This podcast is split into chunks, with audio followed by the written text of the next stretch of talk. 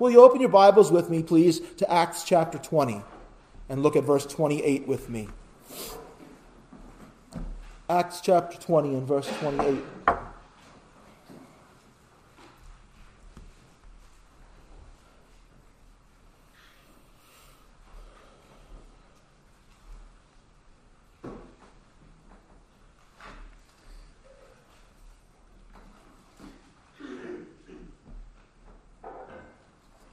By the way, I'll, I'll, just stick this in here now, too. Today is the last Sunday of like regular time. I believe daylight savings time starts next Sunday. Believe it or not. Is that something? I think I'm right about that. So there you go. Is that right? I think it is. Yeah.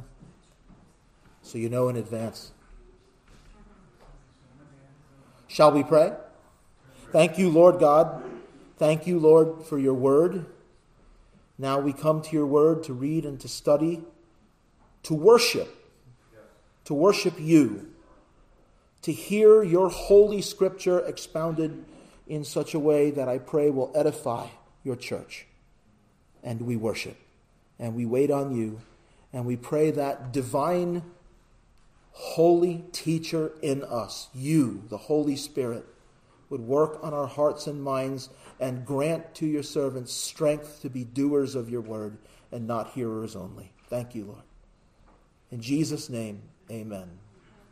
So before I read verse 28, uh, and I'm going to read, I'll read a few verses after that. I'll read, I'll read 28 to 31, just to bring you up to speed on the in depth study of this sermon, this message, really, of the Apostle Paul's to the Ephesian church elders that we've been doing, just to bring you up to speed on what we've done so far.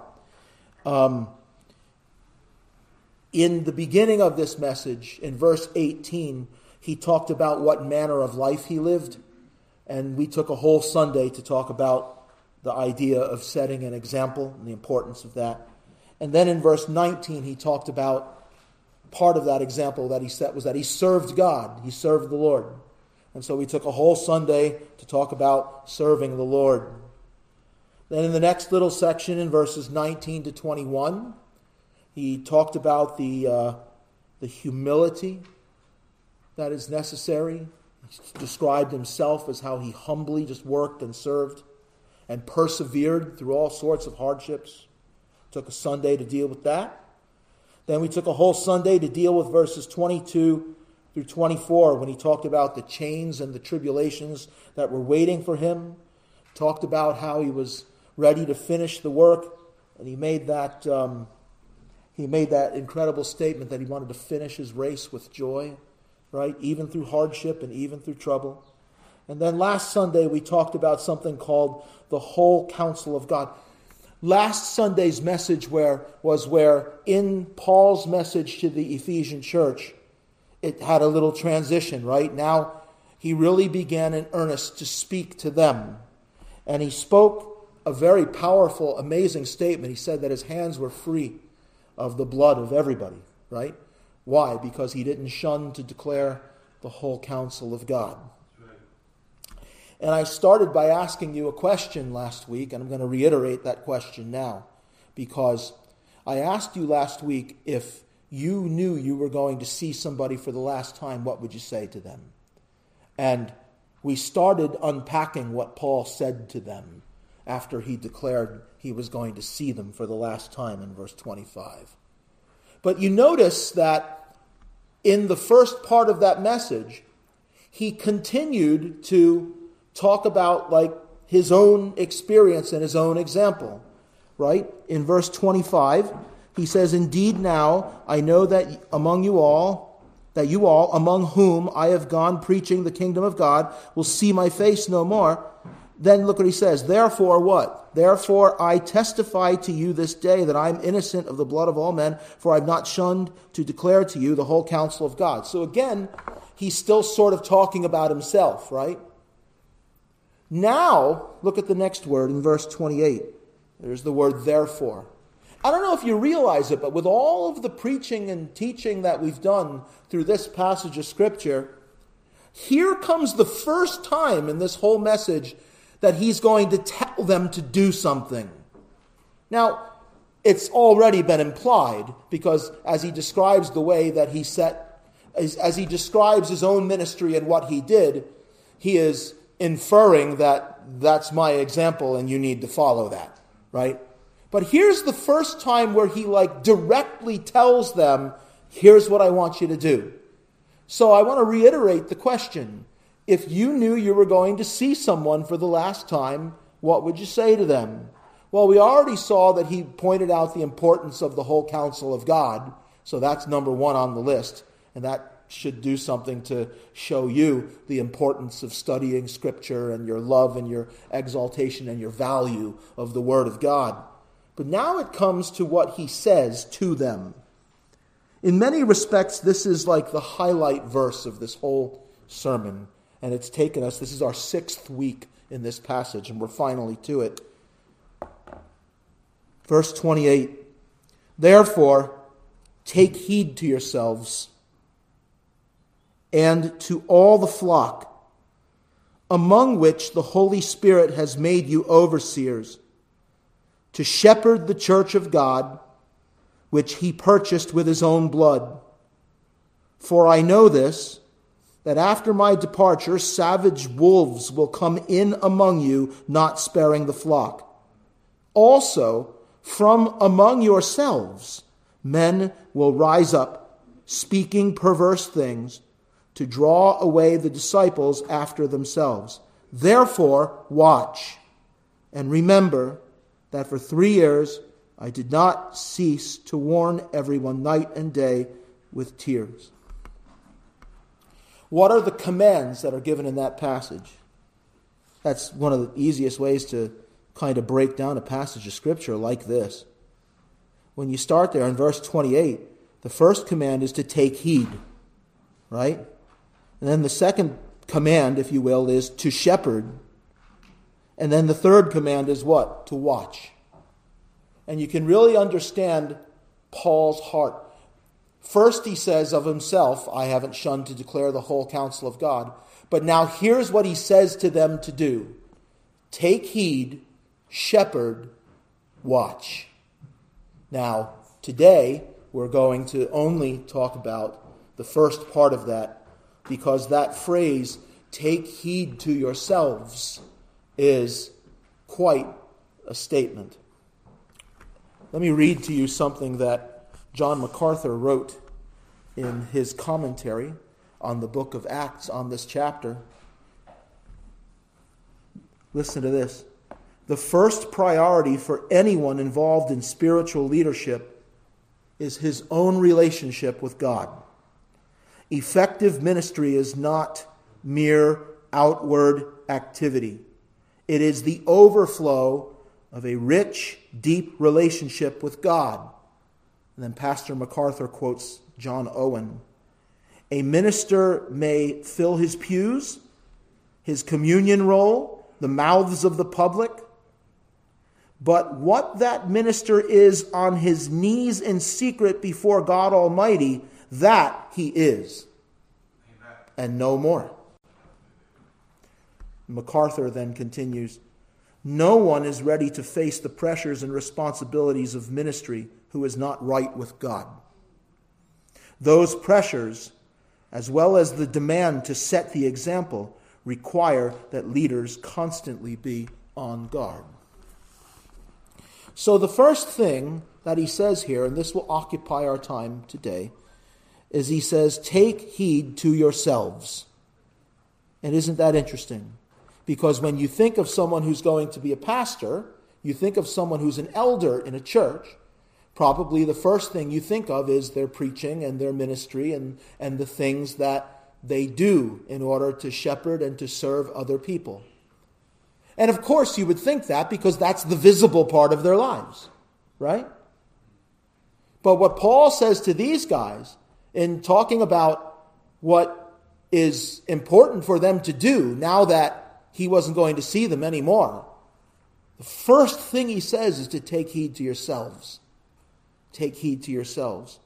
And when you start to unpack the passage, then, especially verse 28 itself, what you see is he says, Take heed to yourselves and to all the flock. But then, after he says all the flock, the words that follow really describe them more than they do the flock. You see? Among which the Holy Spirit has made you overseers to shepherd the church of God, which he purchased with his own blood. Then he talks about the flock when he says, I know this, that after my departure, savage wolves are going to come in among you, and they're not going to spare the flock. It's very important that a pastor, and, and again, he's talking to elders here, he's talking to the pastors of the church. So a lot of the things that I say here will seem like they're maybe mostly relevant to myself, but not so. It's really relevant to all of us because we all have a responsibility in the church to pray for, listen to, respect the position of, love the pastor uh, and the pastors, the elders of the church, right? And so there's good instruction for all of us. And I would add, like I did last week, that among you, perhaps there are those, among you men, there are those who one day the Lord might call into the very same position. And this passage of Scripture is a really good one to have locked up in your mind and in your heart before you proceed with that endeavor. So I thought of I thought of five points as I looked through this passage. And I'm going to tell you right ahead of time that we're going to go through all five of them today, but the first one is going to take a long time. And then two, three, four, five will go by boom, boom, boom, boom. But the first point is this idea of taking heed to yourself. The word heed, or the command take heed, is proseko in Greek. And the idea of taking heed is to, to pay attention to something, or to be cautious about something, to apply yourself to something. That's the idea of take heed. So, what he's saying is pay attention to yourself, be cautious about yourself apply yourself to yourself. That sounds like a strange thing, right? But that's what the pastor needs to do. What good can the pastor be in his position in the church if he is not in his own life walking with the Lord the way that he should? So, the number one thing, point number one of my five, that we'll spend most of the time with today is that the pastors, the elders, need to remember their own walk with the Lord. The best way, I believe, to explain this is to let the Bible do what the Bible does. The Bible is an amazing book because the Bible, if you read it all and pay attention to it all and devote yourself to it all, you will know that the Bible does a very good job of teaching and explaining itself. Have you experienced that in your years of reading the Bible? I always tell people when they're reading the Bible, if you start in the beginning and you start to read and you start to come across all these lists of commands and you, you know, a lot of people start reading the Bible and they'll get through Genesis and they're like, oh, this isn't so bad. You know, pretty exciting story, neat history, everything else. Then you get into Exodus and, yeah, oh, I recognize this. This is Moses and, oh, the Ten Commandments, you know, and everything. And then you start reading in Exodus the stuff that God wrote on those tablets and all the commands. It's like, whoo, this is pretty heavy. Then you get into Leviticus, right? Right? And then you get into Leviticus and you know, now you're like, you're reading about all these commands about sacrifices and, you know, sprinkle this here, wave this here, slay this, burn this there. And it's like, and you're like, and a lot of people stall. And I always tell people when they read and study scripture, when you get to those things, even if you don't fully understand every word, just plow through. Just keep going. Because you know what the Bible does? If you keep going, the Bible will explain to you as you get through it what it is. The reward is when you get through all those things, you will come to things I'll explain. You start to read through Leviticus and you get through it, you slug through it, you don't think you understand every single little thing, but eventually as you go by, you realize it dawns on you man, sin is really brutal before God. I mean, sin is really ugly to the Lord. I mean, you get the picture that there's just blood everywhere all the time. you know? And it's like, yeah, that's sin. And then if you keep reading and reading and reading, you get to the point where Jesus dies on the cross. And then the Bible declares that was the one time sacrifice for all sin. And then when you connect in your mind all that mess in Leviticus with the brutal sacrifice that Jesus made for us, then you realize the weight of what Jesus did. Everything that all those, but, but, and I don't want to elaborate on all of the theology of that as much as I want to show you that the Bible is a book that explains itself. So don't give up. Every Christian needs to be devoted to Scripture. And I'm only saying all that because that's what we're going to do today is we're going to let the Bible explain this. And this is very powerful for me as a pastor. But so now you're ready for this? If you want to see how like I organize sermons sometimes. So I told you I have 5 points. I told you my first point is that the pastors need to remember their own walks.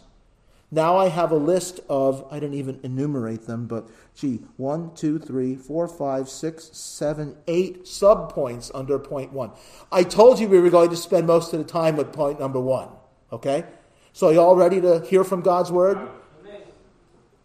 So, as the pastor remembers his own walk, here are some of the things that the pastor needs to attend to. Because that's what he's told. Take heed to yourselves. Pastors, congregation, see to it that your pastor and help your pastor take heed to himself. Here are some ways the pastor can take heed to himself. First one, concerning his own relationship with God, the pastor should consider what right from the beginning were the qualifications for him to be what he is and watch his own life. Listen to what, and, and by the way, all these verses I'm going to read to you are from 1 Timothy, 2 Timothy, or Titus, because that's Paul writing to pastors, basically. So 1 Timothy chapter 3 says this This is a faithful saying. If a man desires the position of a bishop, he desires a good work. And let me just insert here, if I could, that you get some insight into these titles because if you look around at churches, you will see that churches have pastors, churches have bishops, churches have deacons, churches have elders, churches have people with titles, uh, you know, that, that maybe you've never even heard of. But what you can see clearly as you read through Scripture, especially in the passage of Scripture that I just read to you, is that basically bishop, pastor, elder, all the same guy. In fact, all three of those titles are applied to these guys in this passage in chapter 20 of the book of Acts. He calls the elders to gather together to speak to them. He says to them, The Holy Spirit has made you overseers over the church. That's the word bishop, episkopos. And then he tells them to shepherd the flock, which is the word uh, poimen, which is where we get the word shepherd or pastor from, right? That's why pastors are called pastors. It's a, it's a takeoff on the Greek word poimen, which basically means pastor, right? So you see the elder, the shepherd, the pastor, the bishop, the overseer. He's talking to all the same people. But here in 1 Timothy, Paul says to Timothy, if a man desires the position of a bishop, that's one of those words, overseer, he desires a good work. A bishop then must be, ready, blameless, the husband of one wife, temperate, sober minded, of good behavior, hospitable, able to teach, not given to wine, not violent, not greedy for money, but gentle, not quarrelsome, not covetous, one who rules his own house well, having his children in submission with all reverence. For if a man doesn't know how to rule his own house, how will he take care of the church of God? Not a novice, that is a newbie, right? Lest being puffed up with pride, he fall into the same condemnation as the devil. Moreover, in addition to all that, he has to have a good testimony among those who are outside, lest he fall into reproach and the snare of the devil. The devil. If the pastor is going to look to his own self, if the pastor is going to take heed to himself, he needs to remember those things. and he needs to give attention to those things. Those are things that are listed in the scripture there as prerequisites, things that need to be in place before someone even becomes the pastor. It starts off with the desire. He's not talking to people who are bishops there, he's talking to people who desire the office of the bishop. And then he says to them, Here are the things that need to be in place. And just to go through a few of them, it was 1 Timothy 3 1 through 7. It says, He must be blameless. What does that mean? Does that mean he never sins? No, because pastors are sinners just like every man and woman are sinners. And, and if we say we have no sin, we're liars and the truth is not in us. But what does blameless mean? Blameless means there's nothing that, like, people can hang on him like there's no there's no thing about his life that is this big thing that just gets attached to him and stuck to him. You know, Pastor Lou is a fill in the blank. Pastor whoever is a fill in the blank. That's why like when pastors fall into immorality, that's why they fall so hard. And it's like really not even proper. Every Christian ought to be able to be restored to fellowship with God and to a place within the church but that's why a pastor really can't continue in that role anymore when he falls into that sort of thing. Because you can't say what? Blameless. He's got that thing that's going to follow him around. Not stuff he did before he was a Christian, right? Not stuff he did before he was in the position, but stuff stuff that like happens when he's in the position, right? You can't have that stuff hanging off you. He needs to be the husband of one wife, right? That means the pastor needs to be in love with his wife right? John MacArthur says that the basic definition of that, well, technically he says it means a one woman man. That means he's devoted only to his wife. And he adds that uh, it means he needs to be madly in love with her, right? In his eyes, in his mind, in his heart, one woman, no one else. Temperate means that he's moderate in all of his behavior. He's sober minded. In other words, he doesn't have delusions of grandeur about himself good behavior. He's a friendly person. He's a kind person. He's not getting into trouble. He's not in the middle of uh, he's not in the middle of all sorts of bad stuff all the time. He's hospitable. That is, he tries to care for people. He's able to teach. He's not given to wine, uh, so he's not like a drunkard. You know, he's not violent. He doesn't resolve matters by resolving, resorting to violence. He has to be one who's not greedy for money. He's not always shaking down the church and shaking down others and looking for money, ways to get money for himself. But what he needs to be is a gentle person, not quarrelsome, not always arguing with people, not always in conflict with people, but he needs to be a gentle person, even in conflict. He needs to handle things gently, not covetous. His own house, he needs to rule over his own house. You should be able to look at a pastor's house and know that the pastor's in charge of his house, right? I mean, the pastor can't control, you know, I can't control everything that Roberta does or Jonathan does or Anna does, right? But if you look at my house, you should be able to know, yep, Pastor Lou's in control of his house, and he rules over it well, right?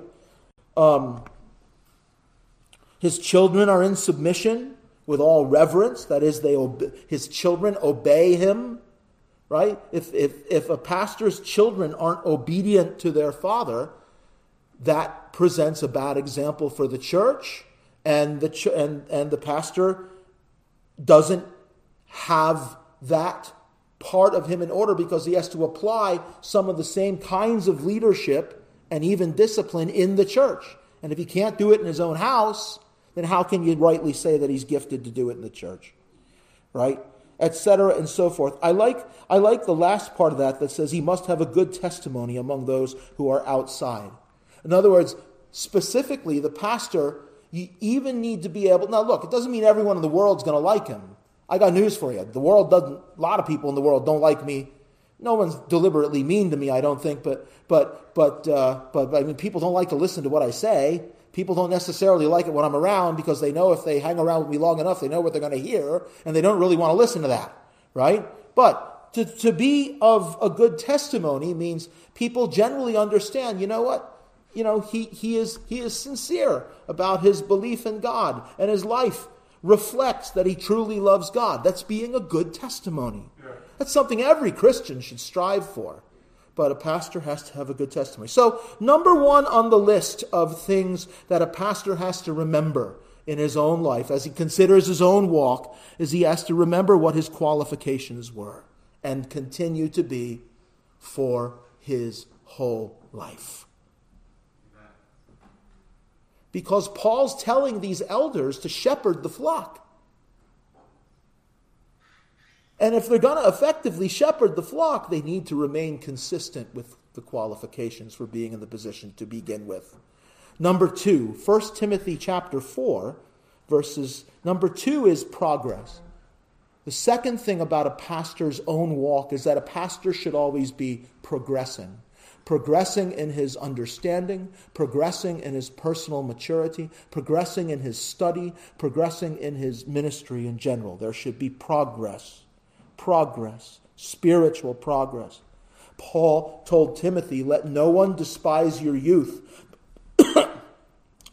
but be an example to the believers in word, in conduct, in love, in spirit, in faith, in purity. Now, listen to this. Till I come, give attention to reading, to exhortation, to doctrine. Do not neglect the gift that is in you, which was given to you by prophecy with the laying on of the hands of the eldership. Meditate on these things, give yourself entirely to them, that your progress may be evident to all. People should be able to, and then he tells Timothy, take heed to yourself and to the doctrine. So, another thing that's important as a pastor uh, considers himself and his own walk, takes heed to himself, is his progress. It should be evident to all, right? You should be able to see that your pastor is faithfully studying the word. It should come out in his preaching and his teaching, and it should come out in his living that he's grown as a Christian and that he's grown as a pastor. That's number two. Number three is the pastor should be attentive to his own purity, I would say. And with purity here, I'm not so much talking about purity of like any particular thing like, like sexual immorality or anything like that, although that's obviously important. But 1 Timothy 5.22, Paul tells Timothy, don't lay hands on anyone hastily, nor share in other people's sins. Keep yourself pure. That is, the pastor doesn't allow himself to get entangled with other people who are walking in sin. That is, the pastor keeps himself holy. Maybe holiness is a better word than purity there. But although the word that's used in 1 Timothy 5:22 is to keep yourself pure. But that's the idea is the pastor doesn't let himself get entangled with people who are walking in carnality and worldliness and sin. Number 4, to some extent the pastor should be concerned and take care of his own health. In 1 Timothy chapter 5 verse 23, no longer drink only water, but use a little wine for your stomach's sake and your frequent infirmities. Interesting. This is one where you don't want to be over the top with it because people with their health can become worshippers of their own bodies, and physical health can actually become an idol. Sometimes physical health can, even in our minds, take the place of or, or become like a sign that God is with you. Like if I'm healthy all the time, God is with me, and if I'm sick or there's something wrong with me physically, then God must not be with me. That's wrong. Also, the the uh, sometimes the prosperity gospel, or what's called the word of faith movement, will promote that if there's anything wrong with you physically, then obviously God will make that right. He must, because it is God's will for you to be healed. And you absolutely must be healed. And, you know, it's funny. Paul is making this speech in a place called Miletus. And in one of, others, one of his other letters, he said he left one of his brothers in Miletus, whose name was Trophimus, and he was sick. He was too sick to go on with Paul, so Paul left him there to recover. Now, you know, you would think if, if God automatically wanted everyone to be healed, that Paul would be one of the people who could bring that about, right? But that wasn't the case. So, so you can get a little crazy with this, but I think it's important for the pastor to look to his own physical body. I'll confess before you, that's a struggle for me Those of you who've known, I mean, I've been up here in front of you for 20 years now, so you've seen my weight go down and up and down and up and down and up and down and up. And I work at it, I do. And I'm, I'm in the middle of working at it right now and off to a pretty good start, so you could pray for me. But, but at the same time, he tells Timothy, who apparently had frequent infirmities, to take a little wine and not only drink the water, right? In other words, you're going to be a pastor, be be wise about what you do with your body because it's a very physically demanding job to sit and to study and to concentrate and to preach and to along the way bear up with persecution and trouble and squabbles and disagreements that always arise. All that stuff weighs in, weighs in. It weighs in very heavily and it becomes a very physically demanding job. Not physically like I know some of you brothers have jobs where you work in construction, or some of you are out driving trucks all day, or whatever you're doing. There's a lot of physical demands that go along with that. The physical demands of the pastorate are not necessarily uh, lots of things that stretch the muscles physically of the body, but they certainly do stretch the emotions and the mind and the spirit. And it's very easy to get it crushed, and you just have to labor through it. So take care of your health a little bit too. Needs to think about that. Number five, the pastor has to take care of his focus. His focus is what I would call it. In 1 Timothy chapter 6, listen to this. If anyone teaches otherwise, in other words, the things that Paul was trying to pass along to Timothy, if anyone teaches anything else and doesn't consent to wholesome words, even the words of our Lord Jesus Christ, and the doctrine which accords with godliness, he's proud, knowing nothing, but is obsessed with disputes and arguments over words, from which come envy, strife, reviling, evil suspicions, useless wranglings of men of corrupt minds and destitute of the truth, who suppose that godliness is a means of gain. From such, look at this, withdraw yourself. In other words, one of the things that the pastor has to do, if he's going to take heed to himself, is he has to know when to draw back. If people are just going to argue about this and argue about that and engage in squabbles and discussions that have nothing to do with preaching the gospel and making disciples and strengthening the church and being good ambassadors for Christ and showing the love of Christ on display, if people are just going to be involved with this and that and the other thing that has nothing to do with the mission of the church, and it leads to all sorts of disputes and squabbles and arguments and ill will and all the gossip and slander and the evil that goes along with it. The pastor needs to do what? Withdraw yourself. You see the uh, I don't know if you turn there or not, but in 1 Timothy 6 5, he talks about who suppose that godliness is the mean is a means of gain.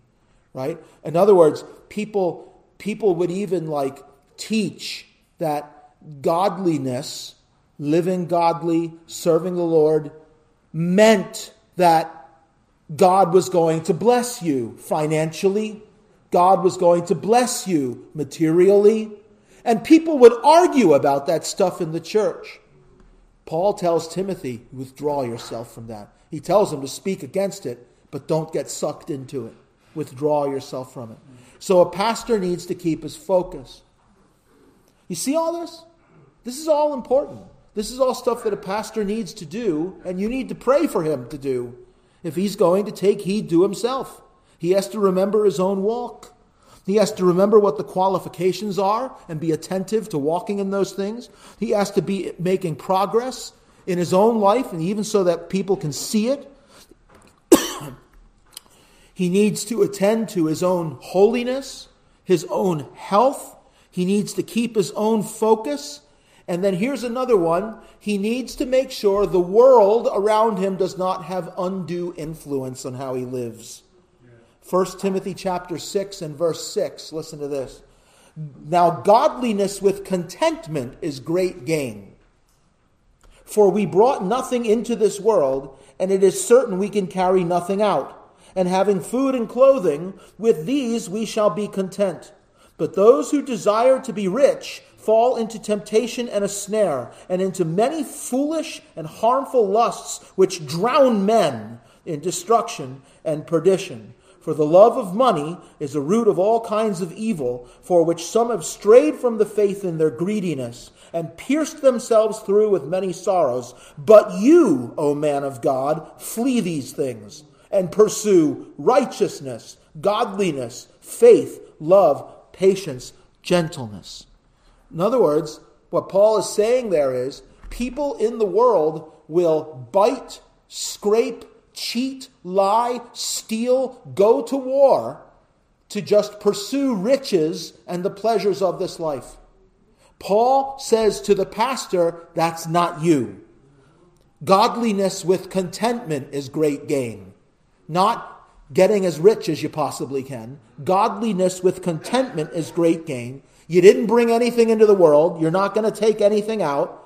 Those who desire to be rich fall into temptation and a snare. They drown themselves in all the sorrows of this world. And then he says, But you flee from it. Flee from it and pursue righteousness, godliness, faith, love, and patience and gentleness. That's what the pastor needs to pursue. So he needs to keep his life uh, free from undue influence of the desires and lusts and pursuits of this world. A pastor needs to be focused on his work. A pastor needs to recognize that he is set aside for something that God has set him aside for that's going to make perhaps his life very different from the rest of the world around him. Yeah.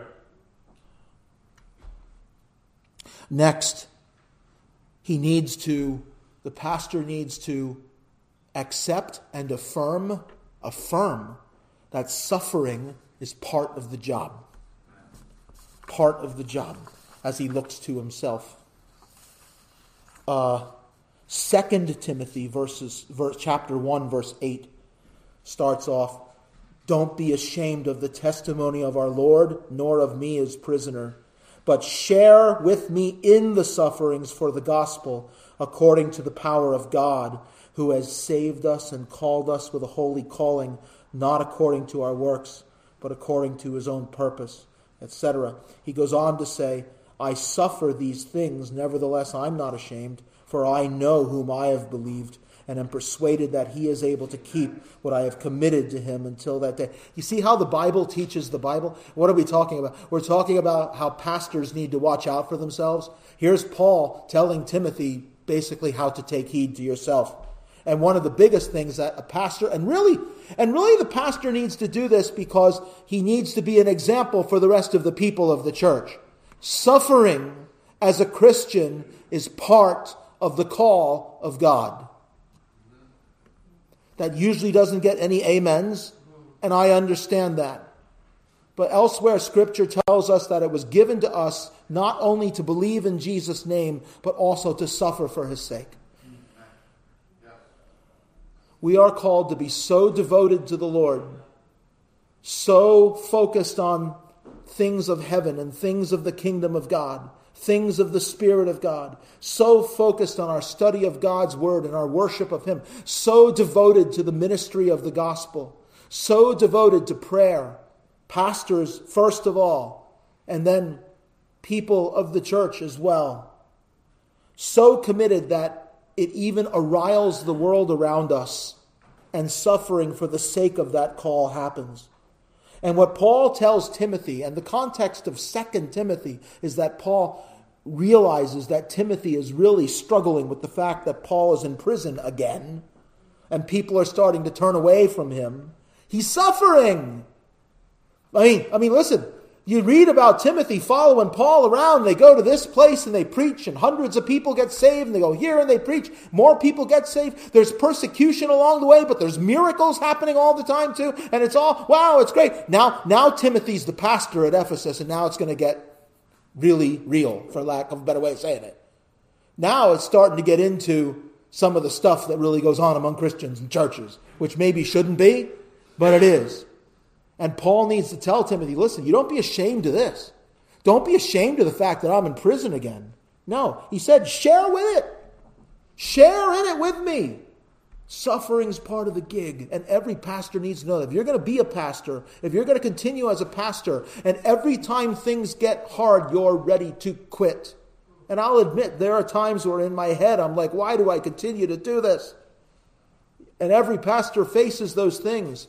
But you need to remember this it's part of the gig, it's part of the call, it's part of being a Christian. So, so if the pastor thinks that by leaving the pastorate and just being a quote unquote regular Christian, all of his troubles are going to go away, then the pastor has lost sight not just of what his ministry is, he's lost sight of what Christianity is. But suffering is part of the gig. Last on this list, last, see, i am through my sub list already. There you go. I'm through my sub list, grace. The, if you want to look to yourself and take heed to yourself, never forget grace. Never forget that the grace of God is that which brings salvation to you. The grace of God is that which brings salvation to your hearers. The grace of God is that which sustains you. And, and, and, the grace of God is that which teaches you to deny lusts, and the grace of God should be on display in your life, in your words, and in how you deal with others. You, therefore, my son, be strong in the grace that is in Christ Jesus, Paul said to Timothy. So there's a bunch of things. That was point number one, all of that. But I told you that. I warned you of that ahead of time, right? If the past, and listen, there's so much more I could say about this, but I wanted to just let the Bible teach the Bible. If the pastor is going to be mindful, if the pastor is going to take heed to his own walk, if the pastor is going to pay attention to himself, if he's going to, if he's going to be cautious about himself and apply himself to himself. He needs, among other things, perhaps, to remember the qualifications and examine himself, self examination, check himself against the qualifications. He needs to be making progress. He needs to be pure. He needs to even look to his own physical health. He needs to stay focused. He, not, he needs to not let the world unduly influence him and pull him into all of its evil pursuits. He needs to recognize that suffering is part of the job, and he must never forget grace. If a pastor will attend to those things, the Lord will be with him, the Lord will help him, and the Lord will guide him through. So, point number one from Acts chapter 20 was he needed to think of himself, take heed to himself. Now, let's press on, and the rest of this goes by quick. Maybe I won't even do it all today, but we'll see. In fact, maybe I'll just do one more point for today, and that'll be it. Because this one, this is very important. I want you to see this. Therefore, take heed to yourselves and to all the flock. Next week, we'll talk more about the flock among which the Holy Spirit has made you overseers.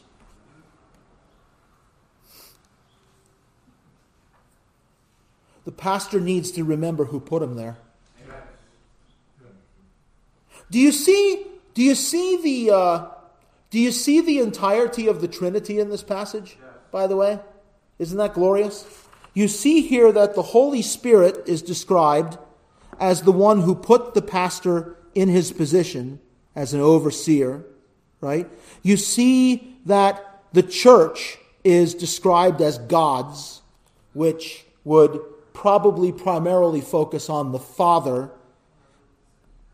And then you see which he purchased with his own blood, which would be a direct reference to Jesus on the cross. So you see the Father, the Son, and the Spirit, they all make an appearance. The He there might be a reference to the entire Trinity. Certainly would include Christ because He's the one who died for us. But you see there the whole triune God, our one God, at work in the life and the ministry of the pastor. And this statement here, we are told that the Holy Spirit is the one who put him there. And I just want to remind you here of a couple of things. In Romans chapter 12, it says, I say through the grace given to me to everyone who is among you not to think of himself more highly than he ought to think, but to think soberly. Why? As God has dealt to each one a measure of faith. So God has given every person in the church me- the measure of faith. That is, God has given it to each person to exercise their faith. That is, the things that they do, to include the pastor. The pastor is not the pastor because he's a better Christian. The pastor is the pastor because the Holy Spirit gave some gifts to him that are expected that he uses. Right? The only one who gets preeminence in the church is who? Christ, not the pastor. Christ. For as we have many members in one body, but all the members do not have the same function, so we, being many, are one body in Christ, and individually members of one another. Having then gifts differing according to the grace that is given to us, let us use them. And then it lists a bunch of things. If prophecy, let us prophesy in proportion to our faith.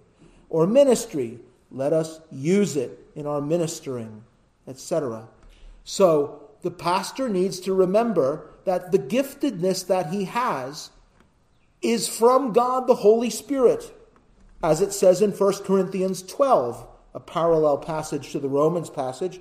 There's diversities of gifts, but all the same Spirit, differences of ministries, but all the same Lord. It talks about how the manifestation of the Spirit is given to everyone. It mentions some more of the miraculous gifts like speaking in tongues and healing and working of miracles. But here's the, the, the key. Verse 11 of that passage says, One and the same Spirit works all these things, distributing to each one individually as he wills. In other words, when Paul says to them, Take heed to yourselves and to all the flock un- among which the Holy Spirit has made you overseers. Focus in on what he's saying there. He's reminding them that the Holy Spirit has made them the overseers of the church. The Holy Spirit has put them in that position. How so? By calling them, yes, but also by what? Gifting them. There are gifts that are needed and necessary. We read some of the qualifications, but there are also spiritual gifts that are necessary for the position, and all of those gifts are given by the grace of God, by the Holy Spirit.